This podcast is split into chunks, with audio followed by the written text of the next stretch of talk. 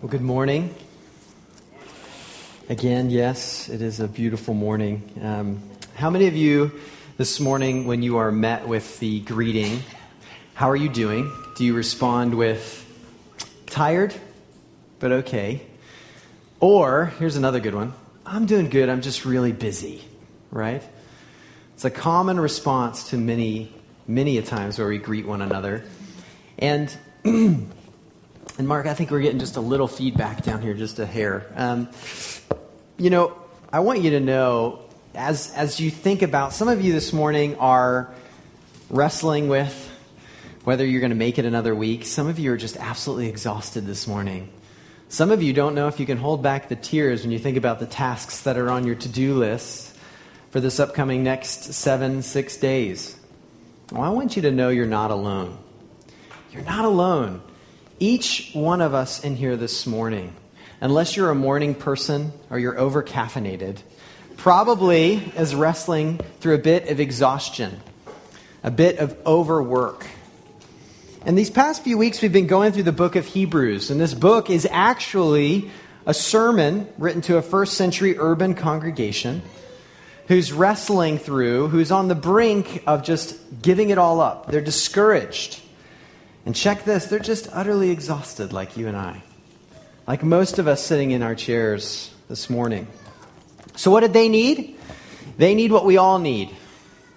They need what our passage repeats ten times. This one word. They need rest. As the father of a newborn baby, I don't think I've ever longed for something with such great zeal as really good rest these last few weeks. And as I, you know, I'm up in the middle of the night, not nearly as much as my wife. She's a champion. Um, she's really amazing.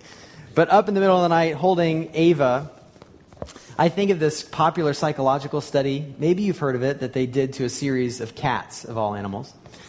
And um, what they would do is they would stick these cats in a box, and they're surrounded by water, except they would take a empty flower pot and flip it upside down so that the only thing the cat could stand on was this flower pot. And as soon as it would start to fall asleep and it would enter R E M sleep and its muscles would grow lax, it would fall into the water, it would wake it up, wake up, and then get back up on the pot, okay?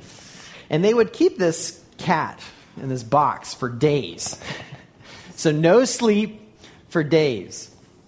Eventually, they took the cat out of the box, but he'd been, or she had been conditioned to the point that every time they entered R E M sleep, they woke themselves up. They woke themselves up. And on average, these cats wouldn't survive longer than thirty-five days. They would die. I mean, this is, look, I don't like cats. You know, I know we're supposed to love all of God's creatures. I get that, you know, but I still wouldn't laugh at this. You know, this is pretty brutal. But what we can't miss, what we can't miss is just how this has dam- damaged the psyche of these cats. And I mean, I mean, of course, physical rest isn't the sum total of true rest, but there's a key component of spiritual, deep rest that only comes from God himself. And we need this kind of whole rest. And what we'll find in our passage this morning is that if you don't rest now, you won't rest later. You won't, if you don't rest now, you won't rest later. And yet, even when we hear that phrase, for so many of us, rest is elusive, isn't it? Well, this morning we come with hope because there actually is good news. We can have rest here and now.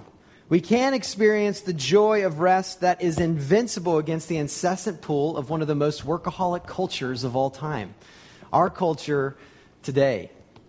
So how do we become a person who delights in rest now? If it's critical, if we don't rest now, then we won't rest later. How do we come, become a person who delights in rest now? Well, if you're taking notes, we're going to walk through, one, why rest is so important now. Two, why we actually avoid rest.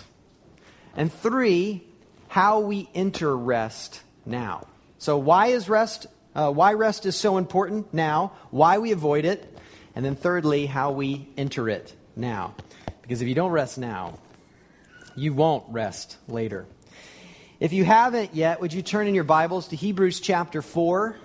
Hebrews chapter four. If you don't have a Bible or you've misplaced your own, um, we do have some free copies just on the flip side of those dividers there. Feel free to get up and grab one. We're going to be hunkering down in these thirteen vo- verses, um, so don't feel shy. Our passage is on page six forty-nine of those community Bibles for you to follow along and easily find. Hebrews chapter four. So first, let's ask this question. Why rest is so important now? We all have our reasons as to why rest is important, right? For some of you, rest is so important, you're contemplating taking some rest now during this talk. I would discourage that, discourage that kind of rest. And, and our writer of Hebrews, he comes with a perspective as to why rest is so important for us now, but it's not the most common by which we would normally determine why rest is important to us. We need rest many times because we feel like life has been hectic or we've extended a lot of emotional energy. But rest, real rest, it may start with your schedules, but it's always much bigger than that. What we find is that the author of Hebrews, he turns to Psalm ninety-five. Psalm ninety-five. And this, this psalm, he quotes it three times in our passage, in verses three, five, and seven. And if we were to bring those quotations together, it reads, "As I swore in my wrath, they shall not enter my rest." This is God speaking. "Today, if you hear his voice, do not harden your hearts." So why Psalm ninety-five? Why Psalm ninety-five? Well, Psalm ninety-five was written as a warning to the wilderness generation. The wilderness generation in the biblical storyline was the people of Israel when they lived in Egypt under the oppression of Pharaoh, the king, the ruler. God saw, he saw his people in forced labor. I mean, grueling, terrible work conditions, seven days a week. There was no weekend, partying and working for Friday. It was seven days straight on of full work. They were victims of genocide and brutal injustice over the reign, with racist hatred by the Egyptians against the nation of Israel. All they knew was work, work, and more work. Get up early, go to bed late, back scarred by whips, skin scorched by the sun. And God had had enough. Actually, we find in the biblical story that the cries of the slaves actually come up and consume God before his face in the throne of heaven. He can't take it anymore. And so what does God do through a series of plagues against Egypt? He crushes Israel's slave master and frees them to be his people. No longer a slave, now they're a son. And so as soon as he brings them out of Egypt, he takes all of these ex-slaves, all they know is work, and he gives them ten commands, ten key commands to begin to recreate a new kind of community for a holy God, a different God than they've ever known before. And one of those commands in Exodus twenty reads like this: "Remember the Sabbath day to keep it holy. Six days you shall labor and do all your work, but the seventh day is a Sabbath to the Lord your God. On it you shall not do any work, you or your son or your daughter, your male servant or your female servant or your livestock or the sojourner within your gates or your iPhone. No, but for in six days the Lord made heaven and earth, the sea and all that is in them, and rested the seventh day. Therefore the Lord blessed the Sabbath day and made it holy." No more seven-day work weeks, but a day to rest and remember. Remember that you're no longer slaves, no longer just carrier mules, but human beings made in the image of God, a God who rests. The Sabbath wasn't an option for the nation of Israel. If they ever hoped to rest later, they had to learn to rest now. And it's here that we see the first reason why rest is so important. It's because it, it, it, rest is so important now is because of who it says you are. No one was designed to work seven days. No one. And so when you can't rest, what it tells about you is that you're a slave. You're a slave. I bet if we went around this room and asked each one of you, what is one of the biggest problems in your life right now? Probably ninety percent of you would say busyness, right? Busyness. Life is hectic. And you could say, Gabe, Gabe, you don't understand. You don't understand. I mean, I'm just too busy. Too busy to slow down. This is a busy season at work. I'm too important to take a day off. But the author of Hebrews here is hinting that this just isn't true. This just isn't true. You see busyness, but busyness isn't the problem. You're a slave. We're slaves to success, so we overwork ourselves to death. Who has time for rest? I mean, this is the entrepreneurial spirit, right? It's time to work and work incessantly. My family just doesn't understand that. They don't understand my goals, my passions. My friends just don't get it. We're slaves to the idea that bigger is better or more is best. And so we overwork to have what our friends have, what our parents would never give us, what our cultural heroes tell us we need. We're slaves to our bosses who make demands on our schedule, pushing for the promotion from field slave to house slave. And we live in the delusion that if we just please our master, whoever that is, whatever it is, it'll give us rest. That promotion we so desperately wanted, those perfect grades, our parents' approval, that new car, that bigger and better H G, or not H G, H G T V. They've got a new one now that's like past H D, and it's ridiculous. It's, it's beautiful. But these things are just more pharaohs, aren't they? I mean, they're working us to the bone, reminding us that we're nothing but just dispensable wheels, you know, and, and the, the major machine to produce and to create. Nothing about identity as being made in the image of God, but we become instruments to produce, to create. We become slaves. Rest is so important today because of what it says about who you are. Without rest, you are defined by work, what you make. But there's another reason why rest is so important. In verse four, the author of Hebrew, uh, author of Hebrews writes, "For he has somewhere spoken of the seventh day in this way, and God rested on the seventh day from all his works." He's quoting here specifically from Genesis two. Obviously, the Sabbath command flows from the creation account. But here in Genesis two, the very first book of the Bible, there, after creating the world in six days, on the seventh day, God rests. Has nothing to do with the fall. Has nothing to do with broken creation. Has nothing to do with a specific institution of Israel. And this is rest altogether different, quite frankly. I mean, God doesn't have the physical, emotional, and mental limitations that we do. So what's going on here? You know, I love mid-afternoon siestas and Sunday afternoon naps. But God's rest, it involves a deep satisfaction in his finished work. It's a celebration. After looking at all that he's created, he sings over his people and his place. It is finished and it is very good. This is the language of enjoyment, of satisfaction. God enjoys the freedom of stop doing to enjoy what he has already done. And so the second reason why rest is so important now, not because, not just because of who it says you are, but because it frees you from needing to do enough. We know that incessant drive to do enough. Our culture, we've made some huge technological shifts in the past fifty years. I mean, unbelievable, and there are various reasons as to why that's happened. But these shifts have made it easier and easier for each one of us to find our identity and our self-worth in our work. We can work anywhere, so we work everywhere, don't we?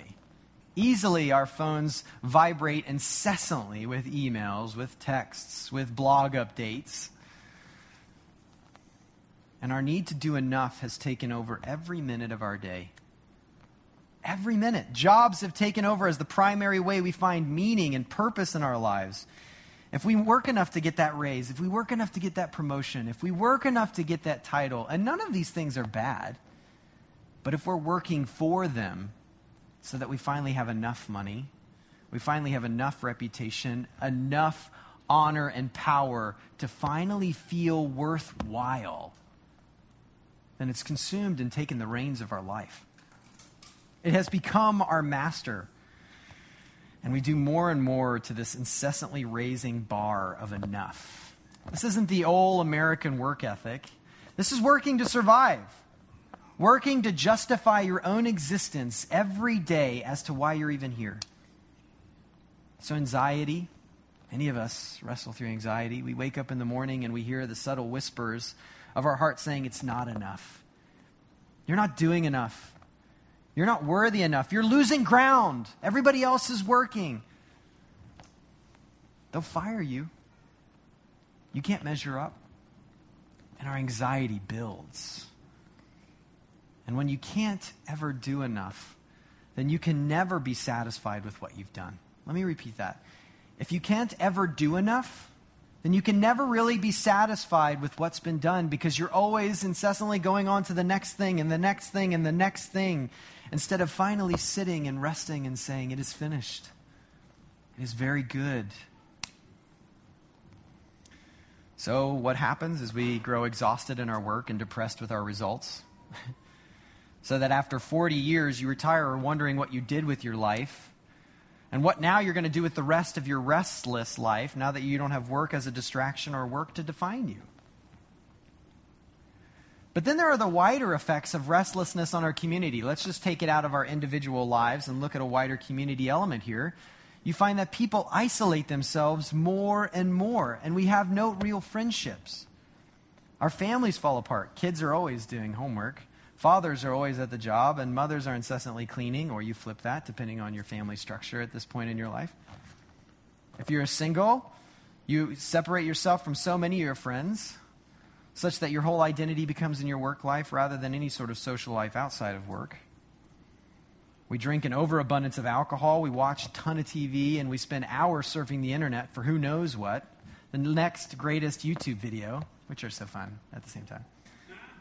But there is an incessant desire to do more and more and more and more, because when we can't rest, we escape. We run. There's a key difference there between resting and escaping. So then at the end of the day, you find yourself a slave on the run, but never able to run away from the anxieties that hide in your very heart.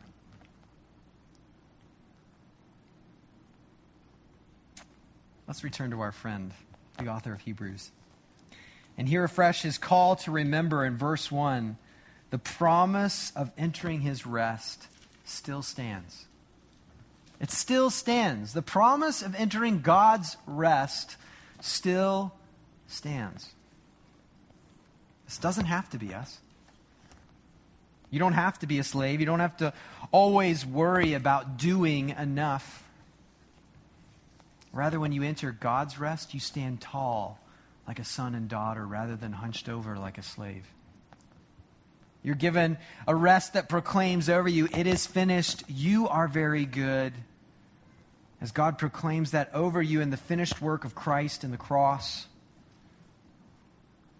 And that continuous cry to do more is silenced as God enjoys you and you are satisfied in God. I mean, don't you want that? Don't each one of us want that? Don't we need that? We don't. We don't really want it. We don't actually think that's what's best for us. In fact, most of us here spend a majority of our lives trying to avoid it. No matter how good it sounds, we're chasing escape rather than rest. And that's why the author of Hebrews has to say in verse one, let us fear lest any of you should seem to have failed to reach it. Or verse eleven, let us therefore strive to enter it. Even though it's so attractive, even though it's so beautiful, even though we know that's what's the soothe for our souls, many of us avoid this rest. And we'd rather be satisfied with a temporary escape than lasting rest. Why is that? Well, let's look at why we avoid rest. Well, again, the author of Hebrews, he shows us the example of this wilderness generation, okay? And soon after they're freed out of slavery from Egypt, where does God bring them? The desert. Awesome, right? I, you know, I like Phoenix. You know, that's all great and dandy. But deserts aren't really the nicest terrain to travel. It's kind of like the beach without the water. Um, right? The sun is twice as strong. There's no food. Um, sand gets everywhere. I mean, everywhere. And you're consistently walking. And, and just when the nation of Israel is at its tiredest, at its crankiest, at its hungriest, God tells them they're going to they're going to go fight to enter the land of rest. Imagine God saying, by going up to the foreign land of Canaan, fighting the, inhabit- the inhabitants of the land who are bigger, taller, and more in numbers than you, who have better fighting tactics than you, who are more experienced fighters than you, have sturdier walls and impenetrable fortresses to overcome. And when you're done, this will be a place of rest for you and your families forever, and I will be with you through it all. And even that's how we would hear it. It's kind of like this little speed up at the end, and, and I will be with you through it all. Because all we really hear is the beginning. The trials to overcome, the great insurmountable realities that God is calling us into. I mean, what would you say? Well, they basically say, all that to enter your rest? Nice. A terrible end to a horrible road trip. This is excellent. Thanks, but no thanks, God. Right? We can't do this. And when they say we can't do this, they're pretty much saying, God, you can't do this. Because God isn't concerned about what we can and can't do. He's concerned about what you think he can do. They didn't believe God could do it, and they disobeyed God's command to go into the land. And after this, God's patience ran out. His patience ran out. If they won't rest now, then they'll never know how to rest later. So God says, as I swore in my wrath, his just wrath, they shall not enter my rest. What a scary thought. What a weighty reality. And we avoid rest the same way they did. I mean, God's ways are not our ways. They seem so strange to us at times. And so we see that the first reason we avoid rest is because, quite frankly, we don't want God to be present when we get down to it. We want fulfillment, we want sleep, we want satisfaction, joy, delight, love, and peace, but without the God who gives in Christ. So we schedule long vacations. We build up a good security blanket. We invest in friendships. We even sleep in. And wonder why we are still so restless. Why our worlds still are running a million miles a minute. And the reason we don't want God's presence is the same reason we don't hang out with many people, because we don't want to hear what God has to say. He'll remind you that you're limited. He'll remind you that he's God and you're not. He'll remind you that he designed you a particular way for a particular purpose, his particular way for his particular purposes. And you don't want to hear that either. He'll tell you that you are so sinful that he had to become human and die to save you from yourself. When God's present, he confronts our delusions. And the truth isn't always comfy. It's hard to stomach at times. And the author of Hebrews, he knows the work of God's word. I mean, look at verses twelve and thirteen here. For the word of God is living and active. You know, many times when this passage is preached, it's preached as a comfort. But this is a warning for those who are listening. For the word of God is living and active, sharper than any two-edged sword, piercing to the division of soul and of spirit, of joints and of marrow, and discerning the thoughts and intentions of the heart. And no creature is hidden from his sight, but all are naked and exposed to the eyes of him to whom we must give account. He's picking up once again on this Exodus narrative, this story of the wilderness generation. Because what happens in the story is that the nation of Israel, they won't go into the promised land. They won't listen to the two spies, Caleb and Joshua. And God says, fine, you are going to go into the wilderness for forty years, and you will die in the wilderness, and your children will be shepherds in the wilderness for forty years because you would not trust me. And then they go, wait, wait, wait, wait, wait, wait, wait, wait, wait, wait. You know, now that, now that we got, all right, you know, okay, we'll go into the land. And Moses goes, no, God said, now go into the desert. This is his new command. And they say, no, we're going to go take, we're going to go take the land. And Moses, what does he say? You will fall by the sword if you try to go up in it. And they're decimated. and then they run with their tail between their legs back into the desert. This passage, for the word of God is living and active, sharper than any two-edged sword. If we do not hear this warning, we will fall by the very word that brings salvation and is the hope of rest. It becomes now the word of condemnation. It's easy to accept a God who loves and accepts you no matter what. But the real God not only loves and accepts you, but tells you he had to do something. He had to die for you to make you acceptable. The real God tells you to listen to his voice rather than just tattoo his name on your arm. It's not just about image. It's about integrity, about walking with him. And some of you would rather, some of us, include myself in there at times, would rather run from this God our whole lives rather than see who we really are and who God really is. But when we do that, when we run from this God, when we run away from the true and only God, we run from rest. I mean, there's no rest apart from him. Look at verse one. The promise of entering his rest still stands. Verse three and verse five, where this quote is given, they shall not enter whose rest? My rest. And then we look down to verse ten, whoever has entered God's rest has also rested. There is no it is finished apart from God. There is no it is very good apart from God in Christ. There is no longing. There is only wanting and working and endless searching in a dry and barren land without God's presence. And the author of Hebrews, he doesn't want us to miss this. It's much more a come alongside rather than a scolding, but he's warning us. God doesn't want us to miss this. A day is coming when we won't be able to run any longer, but rather we will all stand before the ever-present God. And hear me today, if you don't rest in his presence now, you won't rest in his presence later. But there's another reason why we avoid rest. We avoid rest because we don't trust God will provide. And that sounds pretty cliche, pretty simple, but it's more subtle than that.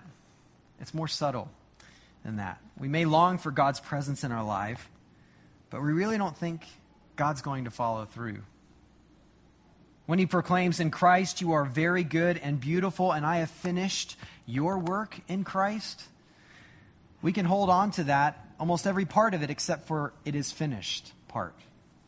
We think God could have, couldn't have really meant that he loves and accepts me, not after what I did, not after what I've hidden from my boss, from my husband, from my wife, from my kids, from my coworkers, from my parents.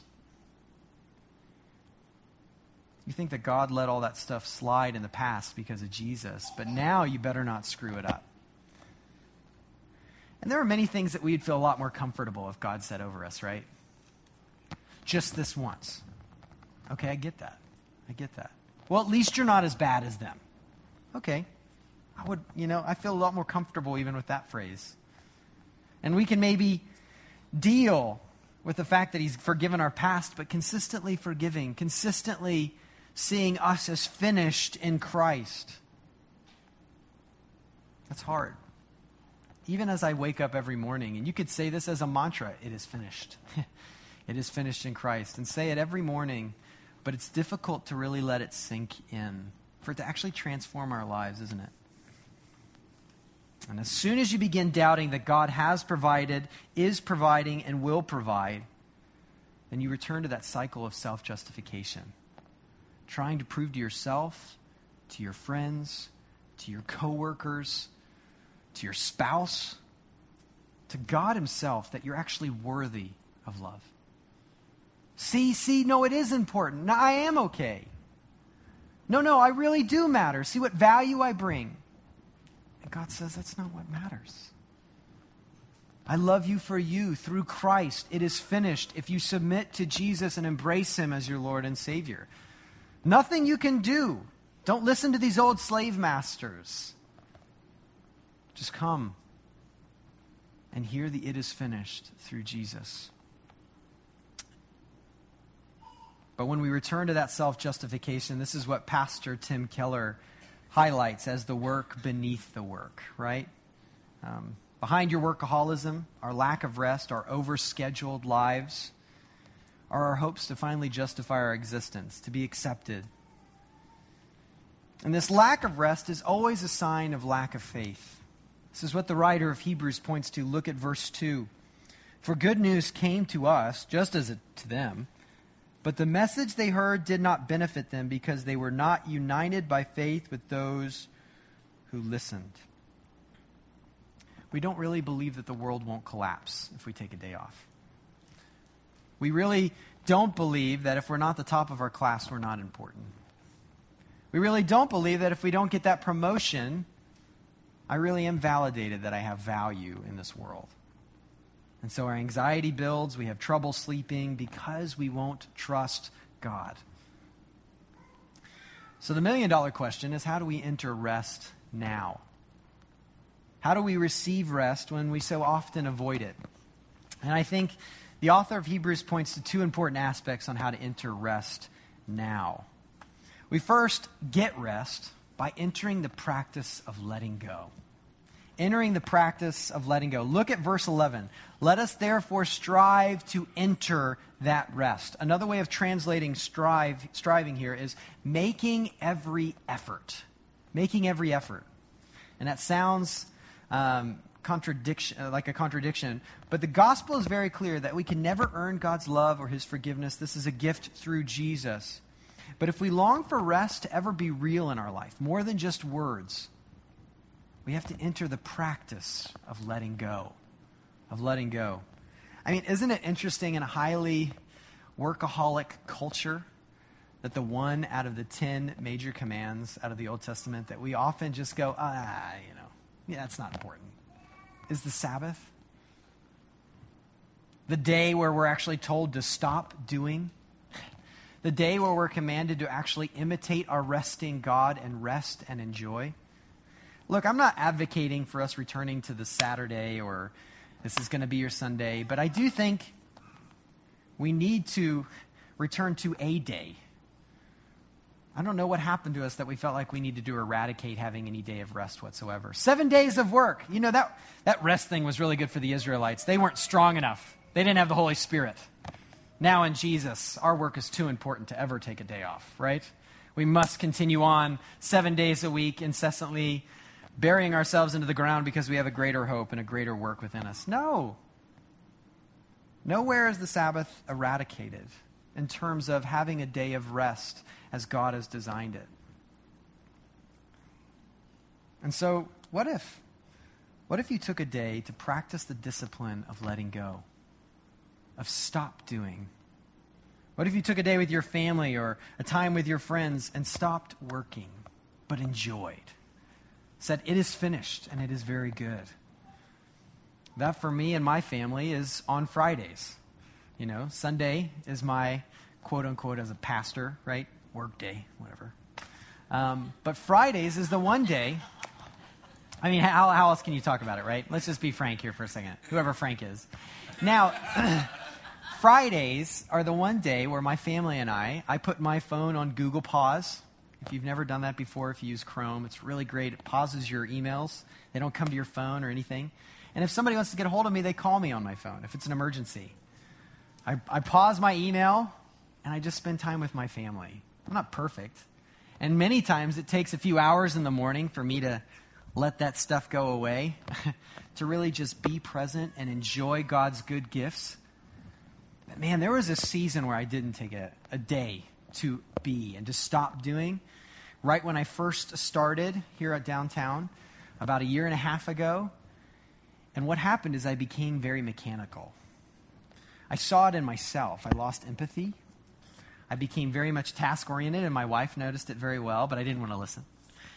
And I became so focused always on doing that I forgot the joy of being.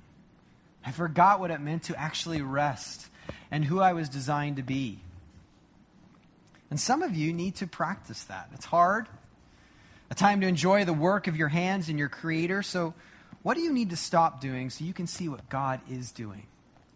What do you need to stop doing to see and take notice and enjoy what God is doing? For most of us, though, we can't stop working. It took a lot of work, quite frankly, for me to switch. I had to go half days on Fridays first because I was so addicted. I was like, it, my, my body just did not want to take a day to rest. Showed up in my relationships. And for many of us, we can't risk being unavailable or not getting that assignment done perfectly or that job assignment done perfectly. What if we practiced letting go?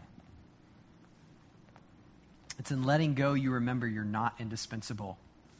The classic word for this in the church is humility. Realizing you're not the end all of all, that the world keeps turning without you if something were to happen to you, that God's got bigger things going on than just in your life. And letting go, we find out that our problems and our worries don't always need our constant care because God's actually taking care of them too. He's working behind the scenes. It's humbling. It's in letting go that you drink deeply of God's grace, remembering that he doesn't love you for what you've got done or what you left, what you left undone, but he loves you through Christ.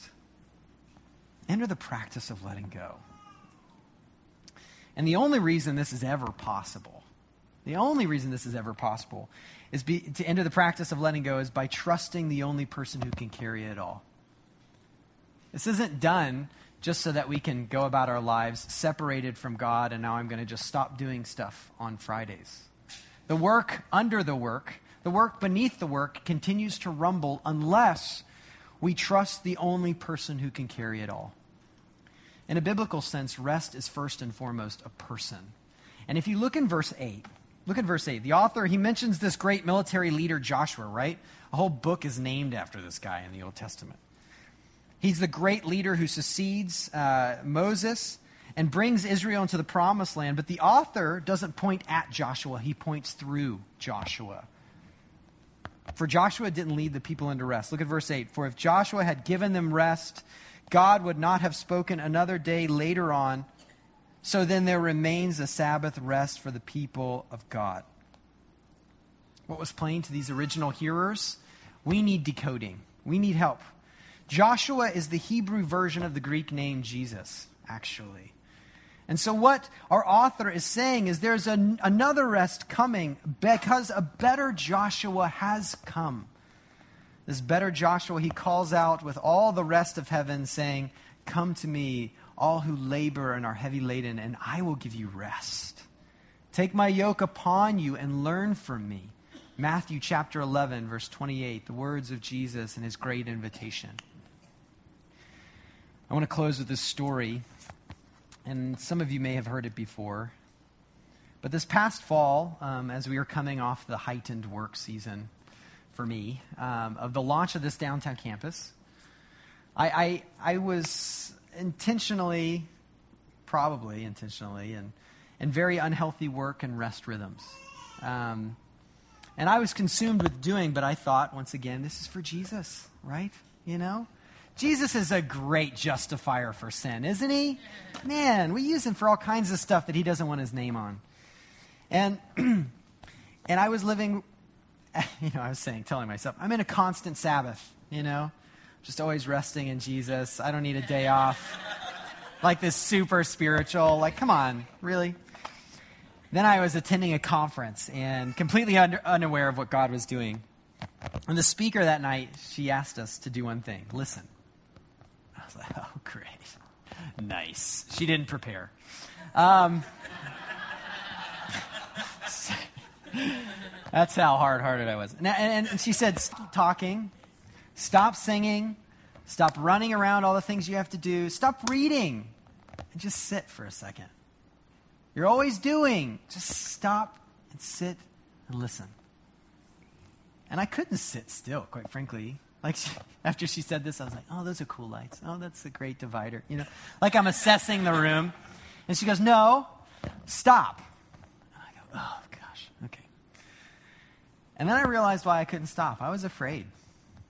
It, like, it hit me, and it was the work of the Spirit going on. I was afraid of what I would hear, quite frankly. I was afraid of my own thoughts. I was afraid of what God might say through the work of his Spirit at that very moment. And then instantly, I slowly, I breathed slowly, and I sat for a second, and I said, what do you want to say, God? Giving you space. And seriously, I felt this overwhelming comfort and this and sensing God saying, lay it down. Lay it down. I actually have a post-it note where I wrote it out. I leave it now every every time next to any of wherever I'm preaching from. Lay it down. Stop carrying it all. Lay it down. Lay it down. Lay it down. And I would mention one thing after another that was in my schedule. But let me, I've got this, God. No, lay it down. But I've got this. No, no, lay it down. Until I didn't have anything else to lay down but myself. And I wept. Man, having a baby, I wept like a baby. I mean, I was, my friend that was sitting there with me is like, are you okay? Like, what's going on? I said, oh, God's doing something. Whatever, leave me alone. Um, you know, uh, and you see, rest is ultimately letting Jesus define you and carry you. His life, his death, his resurrection becomes our life, our death, our resurrection. His it is finished from the cross becomes our it is finished as we rest with him in resurrection life here and now. It's not easy, but it's restful. You know, it's as Saint Augustine says, or Augustine says to Christ in his Confessions, you have formed us for yourself and our hearts are restless till they find their rest in you. That's true. It's true for your pastor. It's true for every single one of us sitting in here this morning. And the only way you'll be able to let go is if you let him carry. The only way. And hear me this morning. Hear the author of Hebrews. If you don't rest now, you won't rest later. Let's pray. Our Father, we come to you only because you came to us first. Ah, oh, we get so, even in prayer, even in prayer, we seek to justify ourselves before you with the right words and the right tone, the right body posture in case someone's eyes are open. And quite frankly, God, we just come to you and we lay it down. May we trust you to carry it. We want you here with us. We know we can't do this without you. We know we can't live life on our own. We're tired of escaping. We want to rest. We want to be known as your son, to rest in your finished work. Your daughter, rest in your finished work. We want to be able to let go and stand tall rather than being hunched over, carrying it all. Father, we surrender to you. Slow us down.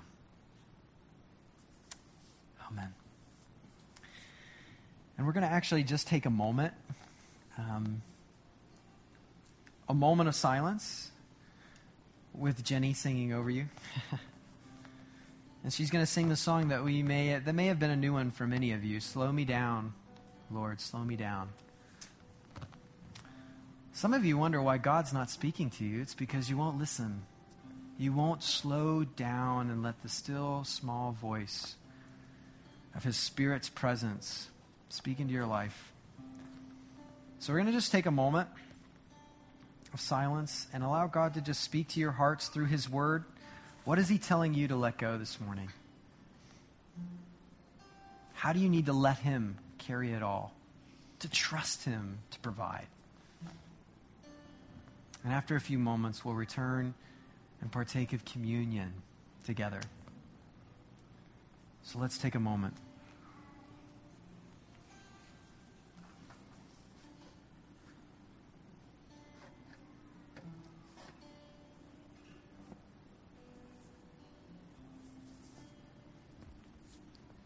Slow me down, O Lord, slow me down.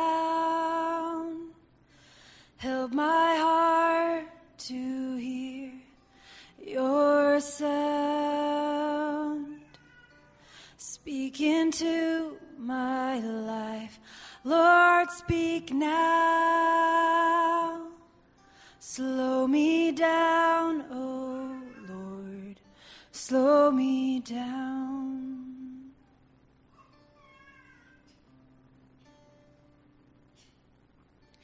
Clear my mind, O Lord, clear my mind. Bring me peace that I cannot find. Take my worried thoughts, break my pride. Clear my mind, O Lord, clear my mind.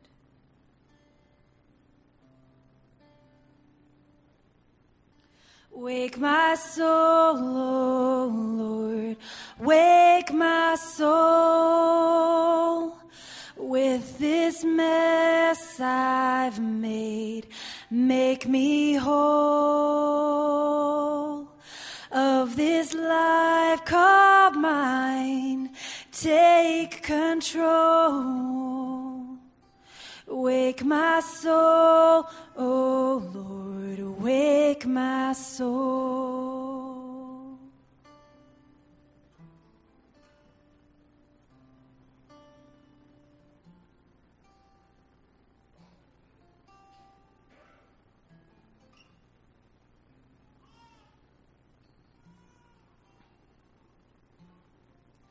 Slow me down, O Lord, slow me down. Help my heart to hear your sound. Speak into my life, Lord, speak now.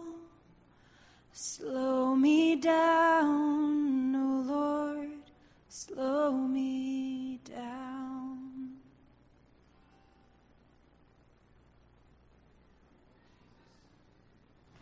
On the night when he was betrayed, he took bread. And when he had given thanks, he broke it and said, "This is my body, which is broken for you. Do this in remembrance of me." In the same way also he took the cup after supper, saying, "This cup is the new covenant in my blood. Do this as often as you drink it, in remembrance of me. For as often as you eat this bread and drink this cup, you proclaim the Lord's death until he comes." When we turn to the Lord's Supper, we remember the "it is finished" of Jesus Christ on the cross. The "it is finished" as well-worn sinners, we eat to remember the rest we have in Christ. You don't have to be a member of Christ's community to partake in communion. But we do ask that you've learned to rest in Jesus. In other words, he has become your Lord and your Savior. Of course, if you'd rather, you can always take more time to spend in prayer and reflection. But if you do come, come down the center aisle, circle around to one of the two communion stations. You'll partake in groups of four to six in our gluten-free stations. Partake together, and then return to your seats. There's no rush.